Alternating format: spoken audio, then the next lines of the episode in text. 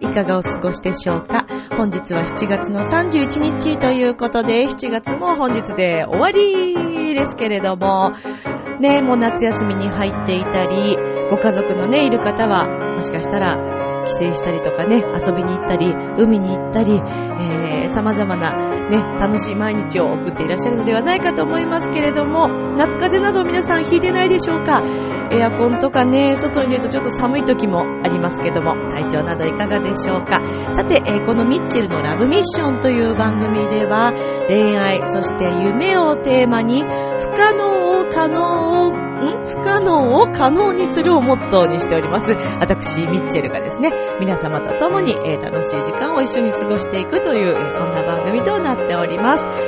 さて、えー私は先日ですね、えー仲良くさせていただいている方の占いにね、ちょっと行ってみたりしたんですけど、これまた面白いんですよ。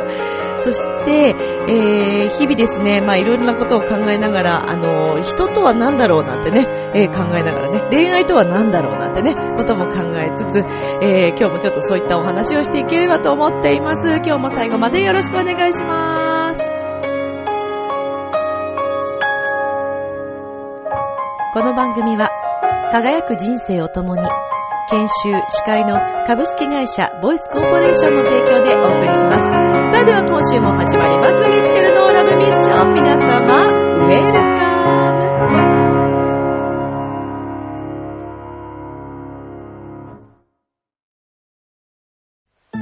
ああ、仕事でも上司に怒られっぱなしだし、女の子と出会うチャンスもないし、パッとしない人生だな。そこのあなた。人生を輝かせるにはまず自分磨きが大切。ボイスのプロデュースで変身した男性が先日ゴールインしたわよ。みんな個性があって当たり前。私がセルフチェンジのスイッチを押してあげる。さあいらっしゃい。後半へ続く改めまして皆様こんばんは、ミッチェルです。本日は7月31日ですけれども、ミッチェルのラブミッション。今回でね、78回目になるんですね。ありがとうございます。もうちょっとで80回だねっていうね。えー初回から聞いてくださっている、えー方、リスナーさんもいらっしゃると思います。本当に、あのー私自身も嬉しいですし、チョアヘヨともども心から感謝を申し上げます。本当にありがとうございます。まあこうして続けることができているのも、もうね、一重にリスナーの皆様のおかげだなと思いまして、本当にありがたく思っている次第でございます。これからもね、いろいろな情報をお伝えしていけるように、ミッチェル自身も、あの、努力をしながら、自分磨きをしながら頑張っていきたいなぁなんて思っているんですけれども。まああの今年2014年という年はね、結構いろんな意味でこう転換期なのではないかなんて言われている噂があったりとか、聞きませんかね？割とそういう、あのー占いとか、スピリチュアル的なこと、最近あんまりこの言葉をね、あの、聞かなくなりましたけども、一時はね、あのえっ、と、スピリチュアルカウンセラーの方とかがたくさん、ね、あの、いらっしゃって、テレビなどでも、あの、放映されていたね、ことありますよね。で、もちろん皆さんこのスピリチュアルという言葉は耳にされたことがあるんじゃないかと思うんですけども、まあその目に見えない不思議なこととか、あの、そういう流れといいますかね、人生の流れだったり天気とか、そういったことってまあやっぱりあるのかなと思うんですよね。その、それこそ月の、えー、満ち欠けによってね、なんかこうパワーがいろいろ変わってくる。新月の時は、あの、こんなことをするのがいいっていうね、言われていたり、満月の日は、あの、完了するとか、まあ、あとね、よくお財布フリフリするとお金持ちになれるとかね、なんかいろんなそういう説がありますけれども、まあ、それを信じる信じないはね、あの、皆さんそれぞれだと思うんですけれども、まあ私自身は結構そういう目に見えないこと、前々からこうもうね、ラブミッションの中ではたくさんお伝えしてるんですけども、そういったことってあるなって思っているんですね。で、人との出会いとか、別れとかっていうのも、必ず何か意味があって、えー、そのタイミングで出会ったり、結婚っていうのもそうですよね。タイミングですもんね。お互いの何かこう環境だったりとか流れっていうのが同じになったり、そしてまあこう縁があって一緒になってとかね。そして別れというのも、あの、もちろん辛いことではあるんですけれども、やっぱり何かしらそれは、あの、お互いにね、えー、そういった時期というか、あの、それこそ例えば生きる道がこう変わってしまった時とか、ね、それこそ転職したり転校したりっていうのもそうだと思うんですけども、まあ、当たり前のことではあるんですけどね、生きる道が変わったから転職して違うところで、で、また違う人と出会って、で、まあ、その出会う前には必ず別れがあってっていうのはもう、はい、当然のことではあるんですけども、なんかそういう流れっていうのかな、が、不思議な流れがね、世の中にはこう、あるのかな？なんて思う次第でございます。今日この頃って言うとね、もういつも言ってるじゃんって思われちゃうからね。まあいつも、いつも本当にそう思いながら日々生活しているんですけども。まあ前回のね、あのー、ラジオの中で、私もなんか好きな人いますよみたいななんか話をね、ちょろっとしたかもしれないんですけど、もうでも本当にね、なんかね、わかんないね。人って。私の話を知っている人たちが聞けば、ああ、言ってる言ってるって思うのかなと思うんですけど、私はもう、あの、隠さずね、えー、前回のラジオでかなり込み入ったことを自分の、あの、生きてきた道というか、あの、人生についても、ちょっとお話ししましたし、前回結構ね、ぶっちゃけたよね。はい。だいぶぶっちゃけたんですけど。まあ、今回も別にそんなぶっちゃけるつもりはないんですけど、やっぱりもう人がね、難しい。なんだろうな、こういう現代の社会がそうさせているのかな。なんか殺伐としたね、事件が多かったりもするじゃないですか。で、それこそインターネットとか、LINE とか、Facebook もそうかな、まあ Twitter とかね、何でもこう簡単に自分の言葉を発せられるような今の現代。そしてその人の、あの状況今何してるのかっていうのが、分かっちゃったりもするわけですよね。だから、うーん、良くも悪くもこう、嘘がつけないっていうのかな。ねえ、難しいですよね。だから、それでもうまく嘘をついてね、隠していろいろ行動している人もね、世の中にはまあ存在するんだなーって思うこともあったりとか、うーん、だから人ってって難しいですね。私はどっちかっていうと割とすぐ信じてしまう方なので、まあ恋愛についても、あの、いろいろ人とのね、関わりについても、あまり疑いを持たず、あの、飛び込む方なんですけど、で、しばらくするとさ、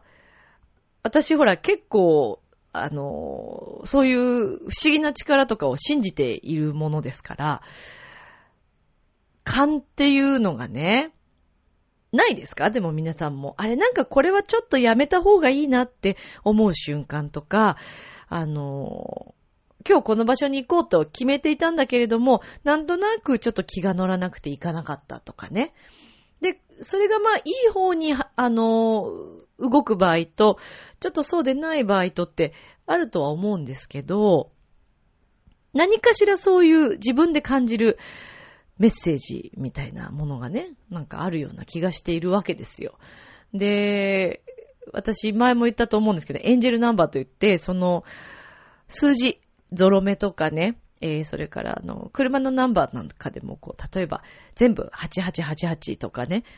なんかそういうのを急にこの1年前ぐらいから見るようになったんです。で、それって、もしかするとね、自分がすごくそうやって意識してるから、思わずそういうのをこうパッと目にしてしまうのかなって思ったりもするわけですよ。自分の集中力っていうのかな。でも、これが不思議なのが、あの、私別に探してるわけではないんですよね。車のナンバー全部見てるわけではなくて、たまたまパッと見たものがそうだったっていうことが、今もね、それが止まらなくてですね、ちょっと自分でも怖いなと思ってるんですけど、でもこれがもしかしたら自分の潜在意識の中で、私はそういうのを見る人なんだって思っているから、そうなるのかもしれないって思うわけですよ。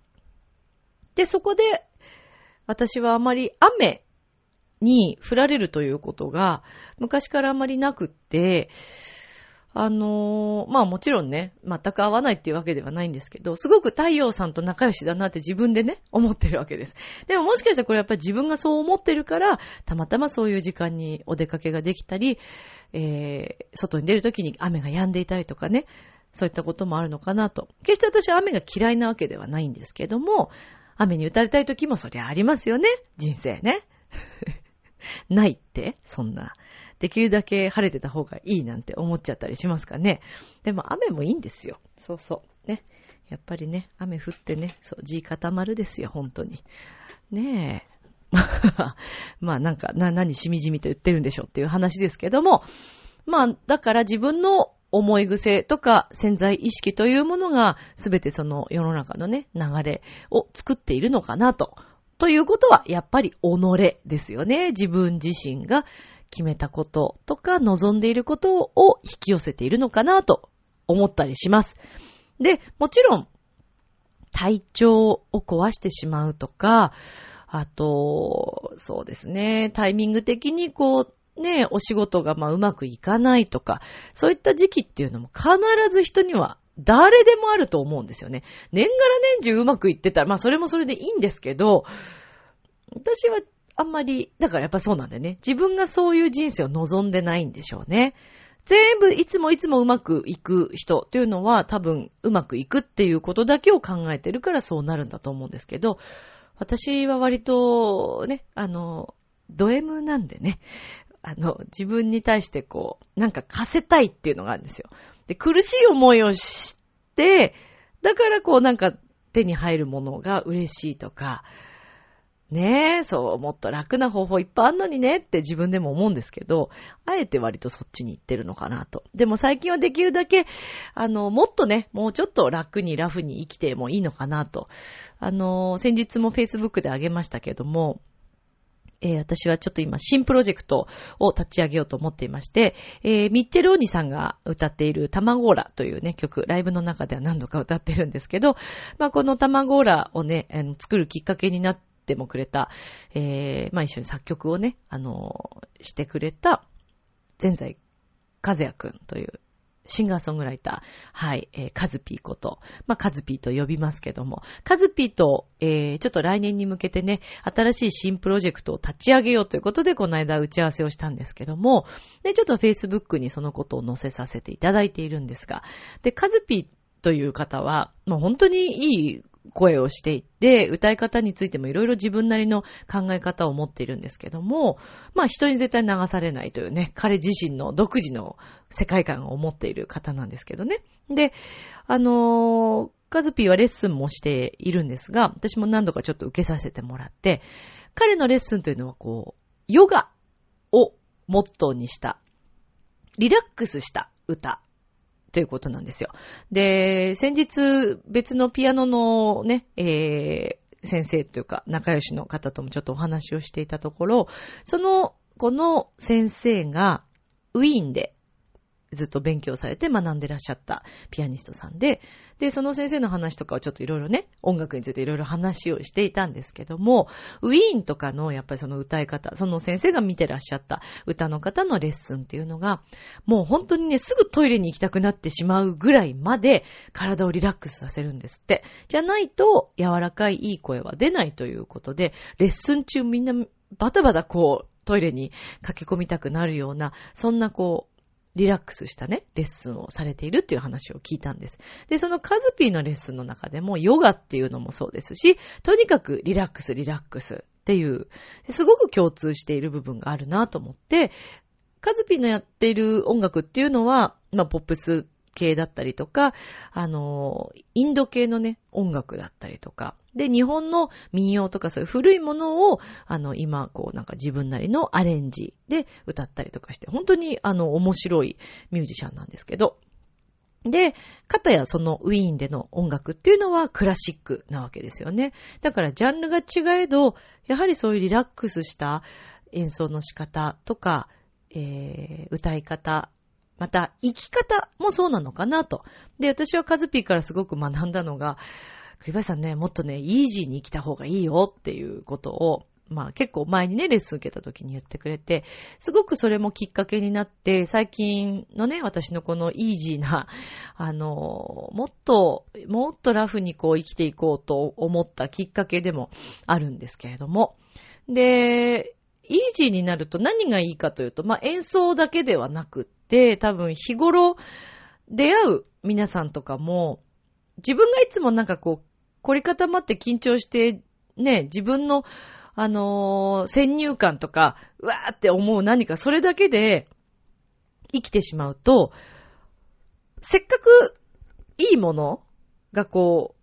自分の近くに来ていたりとか、あのー、見せてくれていても、それに気づかないということがあるんですよね。要は、凝り固まってる時とか、ね、カチンコチンに頭もそうですけども、緊張している状態になりますから、硬いわけですよね。自分の体とか、見る世界も狭くなるでしょうし、となると、なかなかこう、いろんなものが見えないっていうのがあって、私はもしかしたら、かつていろいろ見過ごしてきたこともたくさんあるんだろうなと。まあこれが、年の子といえばね、あの、年齢とともにほら、だんだんいろんなものが見えるようになってくるじゃないですか。おじいちゃまおばあちゃまの世代とかだとね、もう本当にもう悟りを開くかのように、いろんなことが分かったりとか、ああ、すごいな、こんなことも見えるんだとかね、思ったりするけども、やっぱそれは多分皆さん年齢を重ねるごとに必ず進化している部分だとは思うんですけど、でも自分自身がそうやってリラックスをすることで、さらに見える世界っていうのが、存在するんだなということを、まあ日々最近も本当に感じているわけですね。で、ただまあ私の場合はちょっと、あの、ブロックするっていう能力があまりなかったりするのでね、あの、いいものも悪いものも、こう、引き寄せてしまったりとか、そんなこともあるんですけども。でもそれを悪いと考えるかどうかも自分次第ですからね。これは何かの、あの、教えだったりとか、自分が学ぶべきことだったりとか、っていうのもあるのかな、なんて。まあでもね、人生には無駄がないんですよ。とにかく。だから、例えば、リスナーの皆さんの中にもね、今聞いてくれている、こうして聞いてくれている、あの、皆さんも自分の過去とか、何も辛いことがなかったという方はそうそういらっしゃらないと思うんですね。もういらっしゃったらもうそれはすごいなと思いますし、そういう星のもとにね、生まれてらっしゃるんだろうなと思うんですけども、それもそれでいい人生だと思います。あの、ダメな人生なんて誰もないですからね。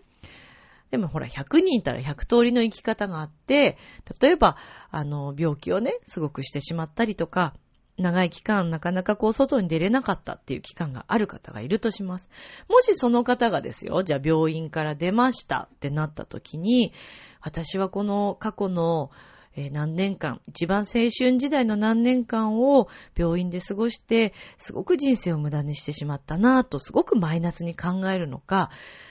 もしくは、ね、えー、それまでは楽しめなかったけれども、こっから、えー、みんなが楽しんできた青春時代を、この年でこれから私は楽しめるんだっていうふうにプラスに考えるのか、これ選択できますよね。あとはもう自分がどちらを選ぶかなのかなって思うわけです。で、私もまあその恋愛においてね、まあいろんな経験をさせていただいたんですけれども、あのー、今回私、久々に降臨した曲、恋人という曲がありまして、で、これはあのー、まあ、女性の心情でもあるんですけど、まあ、男性の方にももちろん聞いていただきたいんですけど、まあ、好きな気持ちに理由なんてないということが、あの、サビに来ているんですね。で、これはちょっと8月の10日の、はい、えー、まあ、宣伝になりますけれども、8月10日、えー、と、舞浜駅ディズニーのですね、お隣にあります、えっ、と、裏側になるのかな？はい、えっ、と、前浜ホテルクラブリゾートさんで、8月の10日にライブがございます。はい、夜の回なんですけども、2回公演、えー、あるんですが、そちらでもちょっと演奏させていただこうと思っているんですけども、7時と9時の回だったかな？はい。ぜひ30分30分ですけども、恋人という曲を、ちょっと今どっちに持ってこようかまだ迷っているんですけど、はい、歌いますんで、はい、ぜひぜひよろしくお願いします。今回はショコラビットというね、はい、い以前一緒にあのメンバーを組んでいた、あの、私のバンドであります、ジョッシーのバンドですからね。はい、よろしくお願いします。でね、まあその恋人という曲の中にもその歌詞を入れたんですけども、うん。まあ好きな気持ちにまあ理由はないわけです。で、不安があったりとかしても、やっぱりその気持ちには嘘はないから、ということをまあ歌っている曲なんですけれども、はい。だからね、まあその、どういう結果になろうとも、その時味わった時間とか、過ごした時間というのは決して嘘ではなくって、で、悪いことも含めて、やっぱり一回まずそこで受け止めるということが重要なんだと思うんですよね。突き放してしまって、ああ、もう、私ってなんでこんな、みたいな風になってしまうと、でね、それでもいいんですよ。私なんでこんないつも、あの、辛いことばっかり起こるのかしら、とか、なんで僕はいつも、ね、女性に恵まれていないんだろうか、みたいな。で、最近、そういう話を、まあ、ちょっとある方々とですね、したわけです。職場でお世話になっている。私はもう恋愛マスターと呼んでるんですけどね、すごくハンサムなね、恋愛マスターがいるんですね。はい。えー、イニシャル F さんという方なんですけども、もう恋愛マスターから学んだことはもう数知れず多いんですけれど、そのね、マスターと話した結果、えー、私も本当気づかされました。私もね、なんだかんだ言ってね、結構、うーなんていうのかな。うーん、ちょっと言い方難しいな。うまくいいかない恋愛？そんな一筋縄にはいかない恋愛と言ったらいいのかな？に行く傾向があるんですね。で、私ってやっぱりこうなんか縁がないのかなとか思ってしまった時期もあるんですけど、おそらくですよ。ま、マスターからも言われたんですけど、私はなんか、あの、そういう時期でも、それすらも楽しんでるように見えると言われたんです。で、ある友達にも言われたんですけど、もうだから、それをね、そうやって悲劇のヒロインじゃないけど、はぁってなっている自分も、あ、私、それが私なんだと受け入れてしまったらどうかという。そしたらすごくね、楽になるんじゃないかねっていう話でまとまったわけですよ。なるほどと思いまして。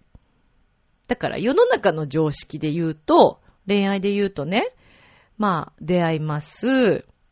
お付き合いします。で、デートして、えー、いろんなことがあって、で、二人が結ばれて、そして最終的には結婚して、子供ができて、えー、孫の顔が見たいと言ってくれているおじいちゃんおばあちゃんにね、見せてとかっていう、そういうね、流れ。これがなんだか、絶対の幸せみたいな風になんかなっている節があるような気がするんですけども、でもこれも人間が考え出したルールであって、そのルールに誰もが当てはまるかどうかっていうのはわからないわけですよね。仕事についても同じ会社で一生こうね、過ごして、えー、位がこう上がってって役職がついて上に行って、っていう人生も幸せの一つだと思いますし、いろいろ転職しながら、例えばバイトでえー、つないでこう生きていくっていうのも、いろんな世界が見れるわけですから、それもそれで幸せの一つだと思いますし。だから最終的には、どれが自分に合っていて、何を学びたいのか、どういう人生を送りたいのか、っていうのが、最終的な、ね、あのー、判断する、あの、材料なのかな、なんて思うようになってきました。なので、私は多分今後もたくさんたくさん、あの、人を好きになりたいと思っているんですね。あの、疑いはもちろん持ったりもしますけども、うん、過去の経験からね、疑ったりすることもありますけど、でもその疑ったりしながら、この人は今自分のことをどう思ってるんだろうとか、で、連絡が途絶えてしまったと思って、うーってなっている時に、もうダメなのかもって思った矢先にね、例えば、メールが来たりとか、LINE が来たりとか、それだけで喜べる自分がいたり。で、そういう時に曲が生まれるわけですよ。ミッチェルという人間は。だから、もう私はもうこれでいいんだなと。うん、最近ちょっと悟りを開き始めました。もうこれはね、ほんといろんな、あの、私の大切な、あの、仲間だったり、仕事仲間、ミュージシャン、友達から学んだこと。もうね、ほんとに今月はね、たくさんいろんな人にお世話になりました。ありがとうございます。そうなのよ。ミッチェルも悩むんですよ。ね、こうやって悲劇のヒロインを演じているような、そんな状況になったりとかして、本当は楽しんでるのかもしれないし、周りの人にしたらね、ありがた迷惑かもしれませんけれど、頼られちゃってね、散々話聞かされてね。でも、まあ、なんと言いますか、あのー、私はでもそこで気づいたんです。みんなに言ってくる、が言ってくれた、あの、ことがあるんですけど、これほぼ共通して言われたんですよね。みちるちゃんが落ち着いてしまったらみちるちゃんではないという、この助言。ただ、多数の方に言われましたね、本当にね。ええ。だからまあそうなのかもしれませんね。あのー、ね、おなじみ、最近ちょっとお話、ラジオであまり出てこなかったですけども、えー、言葉なのね、まあもう、リーダー、社長と言っていいでしょうか。はい。私の写真を撮ってくれていたあのカメラマンのですね、斎藤正也さん、正也んこと、正也にもですね、久しぶりにこの間連絡をして、いろいろちょっと聞いてもらったりして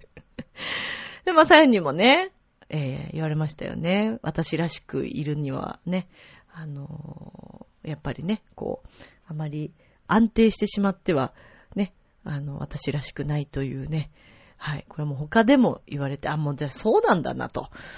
もう自分でね、そこを納得して、えー、これから生きていこうかなと決めたわけです。なので、ぜひ、このラジオを聞いてくださっている皆さんもいろんな自分の方向性に悩んだりとかしたときに、まず一回そこで立ち止まって、今の起きている状況を2社選択。まあ3社でもいいですけど、うん。まあ選択にして、どっちなのかなと。あの、自分が次じゃ今後どうしたいのか。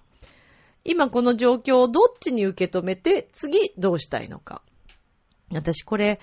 あの本でも読んだんですけど、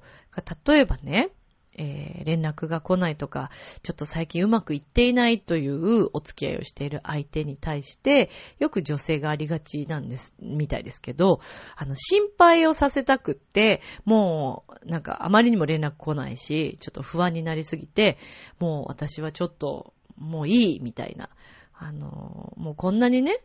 一人にするんだったらもうなんか、私はもうなんか別れたいみたいなことを言ってみたりとか。で、それは、ある意味、まあ、駆け引きというか、っていう風に使ったりもする、ね、方もいらっしゃるようなんですけど、結局その、ね、見えないことにすごく不安を感じて、えー、自分で勝手に妄想して、悪い方に考えて、彼にそういう風に言ってみたところ、彼は、本当は別に、その、彼女に対して邪気にしていたわけではなくって、彼女のお誕生日にちゃんとプレゼントをしたいがために、一生懸命働いて、彼女に連絡ができないぐらい、一生懸命一生懸命毎日働いて、プレゼントをしようと思っていたのに、彼女がそんなことを言って、で、あの、残念ながら、こう、うまくいかずに別れてしまったとかね。すごくだからもったいないんだよね。だもったいないんだよね。今自分で言いながらね、そうなんですよ。すいませんね、今。もう自分で、んだ、やってしまうんですよね。なんでしょうね。もう全部、なんかほら、バカみたいかなって思っちゃいません？なんかプラスに考えすぎて落ち込みたくないっていう自分もいたりするし、ねえ、何喋ってんだろうね、私こんな、ねえ、もう本当に、皆様の前で、お友達に喋ってるような感覚で申し訳ないんですけどね。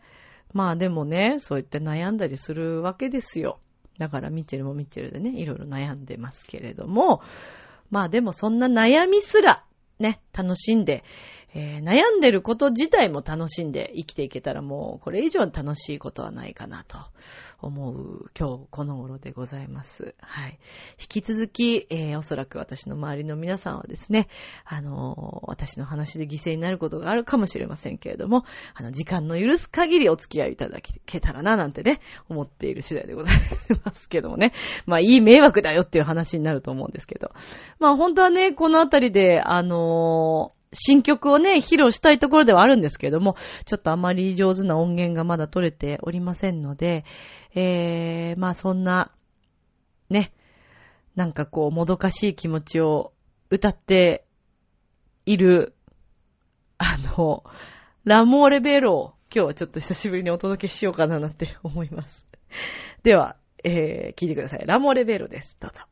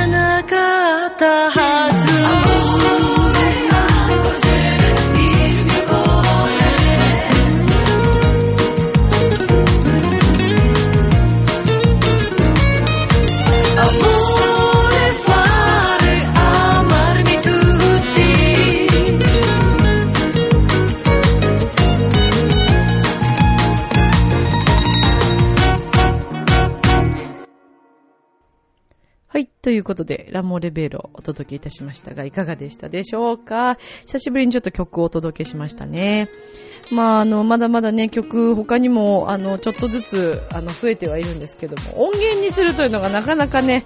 そうなんですよ。えー難しくてですね、ちょっとお届けできていないのがとっても残念なことではあるんですけれども、ラモーレベールいかがでしたでしょうか。まあ、この曲なんかもそうですけどね、あのーそうね、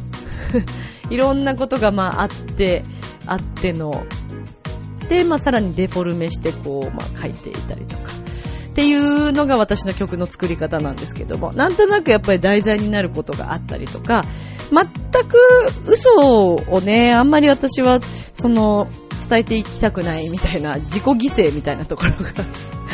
ね、わざわざ自分のいろんなことをね、曲にするっていうのも何なのかなと思うんですけど、まあ、恋をするごとにいろんな曲をね、えー、イメージしたり、作ったりっていうのが、まあ、ミッチェルなので、私は私のやり方で、あの、これからもやっていこうかなと思っていますけれども、どうなんでしょうね。こういう心境になったこと、ある？ありますかね。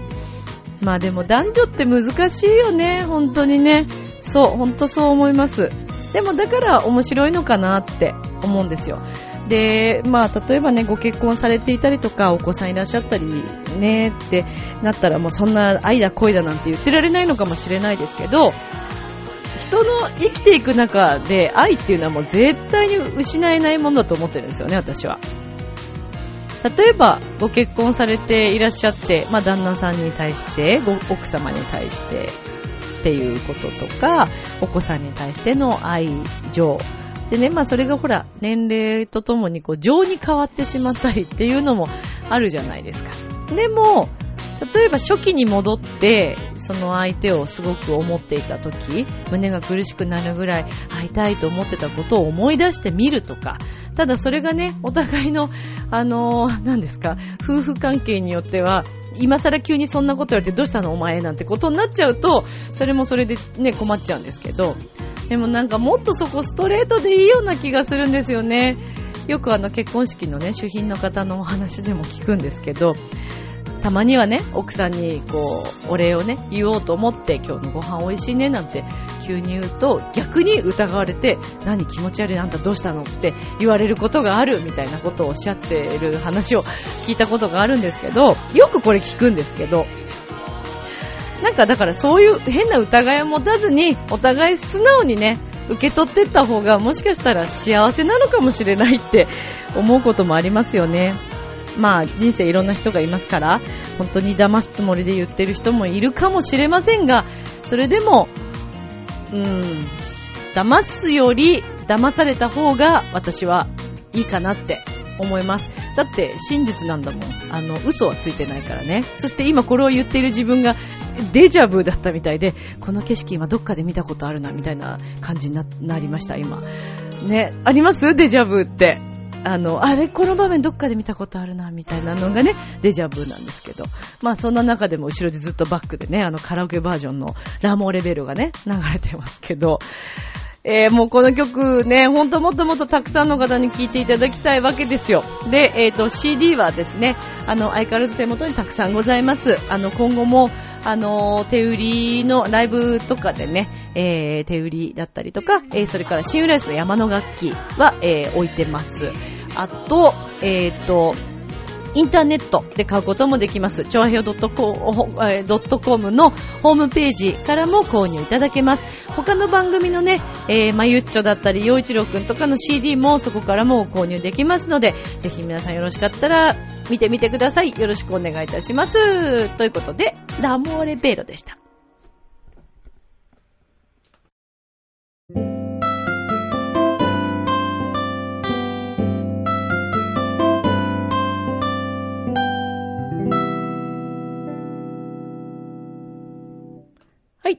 ということで、えー、っとですね、今回もちょっと、今回も今回もですね、はい。お便りが、あの、届かなかったので、今回は、えー私のちょっとご紹介コーナーとしましてお話をしたいなと思っているんですけれども、あの先日ね、あの、最初に冒頭にもお話ししたんですけど、えっ、と、私がすごく仲良しの、えーお友達の、音楽仲間のお友達の、えその方のお知り合いというか、はい、なんですけれども、で、あのーとっても柔らかい雰囲気でね、いつも優しく包み込んでくれる、もう可愛い、とにかく可愛らしい、はい。ねえ、そうなんですよ。綺麗な方でね、優しい、いつもこう、笑顔でね、なんかこう、あの、おわ、合わせてもらったこっちがなんかほっとするというような、はい、そんな素敵な女性なんですけれども、で、あの、前からね、えー、見ていただきたいなと。えー私もその、えー三名学というもの、それからタロットとかね、あの、手相とか、えー様々な、あの、視点から見てくださるので、あの、お願いしたいなと思っていて、で、えっ、と、今回はちょっとお時間を作っていただいて、あの、見ていただいたんですよ。で、まあ、タロットっていうのもまた面白くってね、まあ、もちろんその時の自分の心境だったりとか気持ちによってもまた、えー変わるし、もちろん時間が経てば、えー変わっていくものでもあるそうなんですけれども、面白いぐらいね、自分の、あの、心境とかも、あ、当てはまるかもしれないっていうのがあったりとか、それから、三名学っていうのは、あの、数字の関数字の3に命に、えー学という字を書くんですけれども、三名学っていうのは自分の生年月日で、えー占うことができるんですね。で、これはもう一生持ったその、なんていうんですかね、あの人生の流れというか、で、まあちょっとこの月は気をつけた方がいい、体調に気をつけた方がいいとか、そういったことが分かったりするんですけれども、えーとても丁寧に、あの、教えていただいて、見ていただいて、まあ、かなり助けられました。あの、もちろんね、占いとかってこう、あの、自分の、えーまあ気をつけたりとか、あの、参考程度っていうのは、あの、そういう気持ちで聞くというのは必要だと思うんですね。それにどっぷり使ってしまっててもね、えーまたそれもそれ違いますし、人生ね、あの、毎日のことっていうのは自分の、えーイメージ力だったり、えーそうですね、どういうふうにやっていきたいかっていうのでもちろん変えられますから。ただなんとなくね、こう三名学、ごめんなさい、三名学3じゃないですね。算数の3っていう字ですね。失礼いたしました。はい。で、あのーちょっとでもね、この辺、このあたり気をつけようと思うだけでも、なんとなくね、それが分かっているだけでも違うのかなと思いますし、えーもし皆さんもね、何かいろんなこと迷ったりとか、えーされたりとか、そうしたら、あ、この時期だから仕方がなかったのかなっていうふうにこうね、自分でも思うことができるかもしれませんし、すごくおすすめなんですけれども。で、えっ、と、伊藤さんはですね、渋谷の、あの、ディズニーストアのところですかね。はい。で、あの、占いをされていらっしゃるということなんですが、第1週目と3週目の土曜日だったかな。はい。あの、ちょっと詳細、また改めて、えー、お伝えをしたいと思いますので、またご紹介はさせていただきます。次回になると思いますけれどもね。はい。あの、次回の時には必ず、あの、皆さんに詳しくお伝えできればなと思っていますが、あの、まあ、そんなことがね、ありまして。ええええええもうそれはそれは、なんかこう、腑に落ちたというかね、もうほっとした、あ、そういうことか、そういうことかっていう、はい、あの、思いで、えーお話を伺ってきたんですけれども。ねえ、でも手相、手相っていうのも面白いですよね。その人の性格が現れちゃうみたいなんですけど、なんか私はどうやら表裏がないらしいですね。右と左がね、ほぼ変わらないっていう手相で、はい。で、あの、ものすごくわかりやすい性格っていう、まあそうでしょうね。そうだと思うんですけどね。はい。まあ、あの、ぜひ、皆さんにもね、あの、迷ってらっしゃったりとか、機会があったら、占い、なんか行ってみたいなと、あの、興味本位でも構わないですけども、あの、ちょっとでもね、あの、興味を持たれた方をお勧めしたいなと思います。えー、何度も言うようですが、また詳細についてはお伝えしていきたいと思います。さあ、ということで、えーっと、ちょっとこのところですね、ミッチェローニさんのコーナーが、えー、なかなかお伝えできないというのが本当に、あの、残念なんですけれどもね。えー、ちょっと今なかなかあの、イタリアの方からこちらにいらっしゃれる機会がですね、ちょっと今、あの、ミッチェルンさん忙しいそうで、あの、大変申し訳ないんですけれども、えー、今日も、あの、ミッチェロニさんのコーナーはちょっとお休みをさせていただきたいと思います。本当に申し訳ないんですけれども。ただ、まあ、せっかくなんでね、ミッチェロニさんから、ちょっと一言だけ、えー、いただきたいと思っておりまして、えーと、事前にですね、ミッチェロニさんからの、あの、一言ちょっとメッセージもらっていますので、ちょっとそちらだけ聞いていただきたいと思います。では、どうぞ。はい、あのね、皆さんね、こんばんはね、えー、ミッチェローニーですけれどもね、えー、僕はまだ健在ですよ。はい、イタリアのサンマルコの近くに住んでいます。えー、今年で44歳になります。ミッチェローニーと申します。どうぞよろしくお願いいたしますとね。えー、まあ、チャオっていうことですごく久しぶりのね、登場。なんかね、邪気にされてる感じとっても嫌なんですけれども、まあちょっとね、ミッチェローに今、えー、とても忙しい時期でですね。で、なかなかリスナーさんにお声を聞かせることができないというのがとても残念なんですけれども、えー、実はですね、先日、えー、浦安でね、行われましたライブの中で、ミッチェローに登場しました。まあそこで、セプテンバーというね、えー、曲をですね、えー、まあ弾いたんですけれども、ピアノを弾いたんですけれども、れどもね。まあ、とにかく皆さんすごくね、盛り上がっていただいて、まあ、さらにこれからも、えー、ミッチェローニのね、波がね、まあ、来年あたりドカンと来るんじゃないか、なんてね、そんな風に思っているわけですね。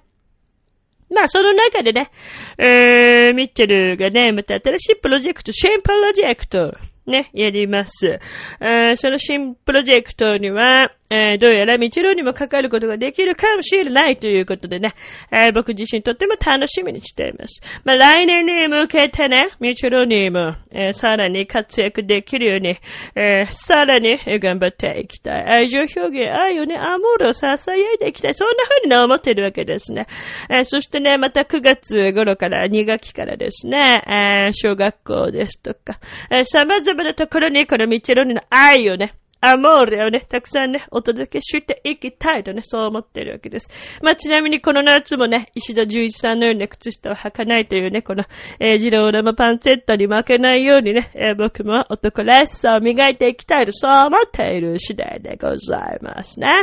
えー、ですので、また、えー、次回にはね、めっちゃロリのコーナー、ちょっと出してもらえるように、僕も頑張っていきたいと思いますので、えー、その時はどうぞよろしくお願いしますね。ということでね、なかなかね、ルスノーのみんなにね、会えないのとっても寂しい。でも、えー、めっちゃロリも元気で頑張ってますから、えー、また皆さんにお話できればと思ってます。ということで、スタジオに返します。めっちゃよろしくね。またね。チャオは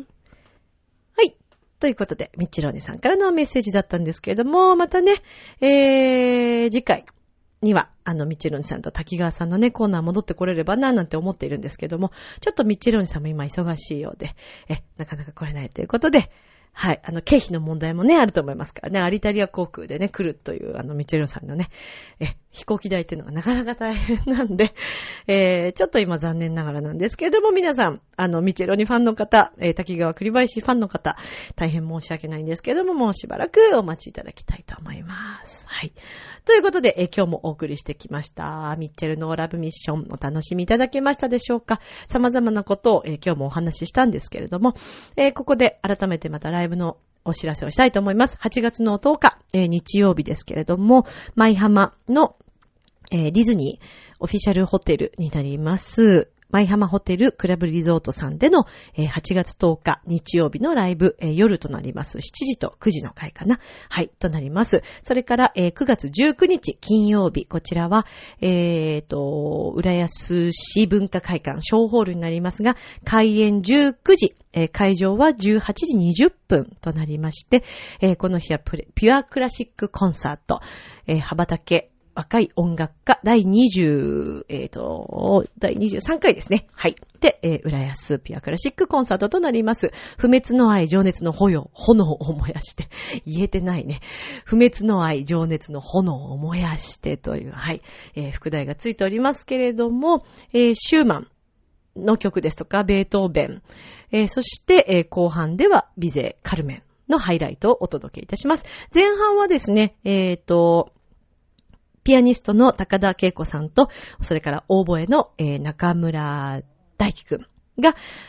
演奏をされます。そして後半で、えー私、ミッチェルがですね、えーカルメンをハイライトでお届けするという、はい、コンサートとなっております。はい。クラシックというクラシックのコンサート、ね、えっ、と、ちょっと久しぶりではありますので、あのー私自身もすごくこう、ね、あの、頑張らなくてはなと思ってるんですけども、ぜひ皆さん遊びにいらしてください。で、こちらはですね、えっ、と、一般前売りが800円、それから一般当日1000円、ペアチケットが1500円となっております。で、以前までは未就学児の皆さん入場できるということだったんですけれども、えー未就学児のご入場はご遠慮となりましたので、あらかじめご了承ください。なお、こちらのコンサートでは、えーコーヒー、パン、ケーキの販売もございますので、ぜひね、皆さんちょっと休憩中ですとか、少し早めにいらっしゃっていただいて、リラックスしてから聞いていただけたらなと思っております。それから、えー協賛各社によるご招待がありまして、小学生親子ペアで30組プレゼントをしております。で、こちらはですね、えご招待なんですけれども、えっ、と、30組限定となりまして、応募の締め切りは8月31日日曜日となっております。当選の発表は招待券の発送をもって返させていただきます。なお、こちらのお問い合わせについてはですね、えーメールをいただいて、で、それで、えー発送をもってということになります。えーメールのアドレスですけれども、浦安文化アットマーク jcom.home.ne.jp urayasu bunka アットマーク jcom.home.ne.jp となっております。ぜひこちらまで、えー皆さんメールをはい、してみてください。当たりましたら親子で、ペアで、小学生の方ですからね、小学生の方と、えー親子で、ということになりますので、ぜひこちらもご応募ください。ということで、えー本日のラブミッションはいかがでしたでしょうか？なんだか釣られてきちゃったよ。なんであんなイケメンまでいるんだ？あなた自分を分かってる？第一印象って何で決まるか知ってる？コミュニケーションの始まりは何だと思う？お？誰でも変われるチャンスはあるのよ。あるのよ。それから数ヶ月後。自分らしさを自分で見つける。なんて素晴らしいんだ。恋も仕事も今最高にノリノリだぜ。スイッチをします。ボイスコーポレーション。明日もスマイルでラブミッション今日もありがとうジョアヘヨ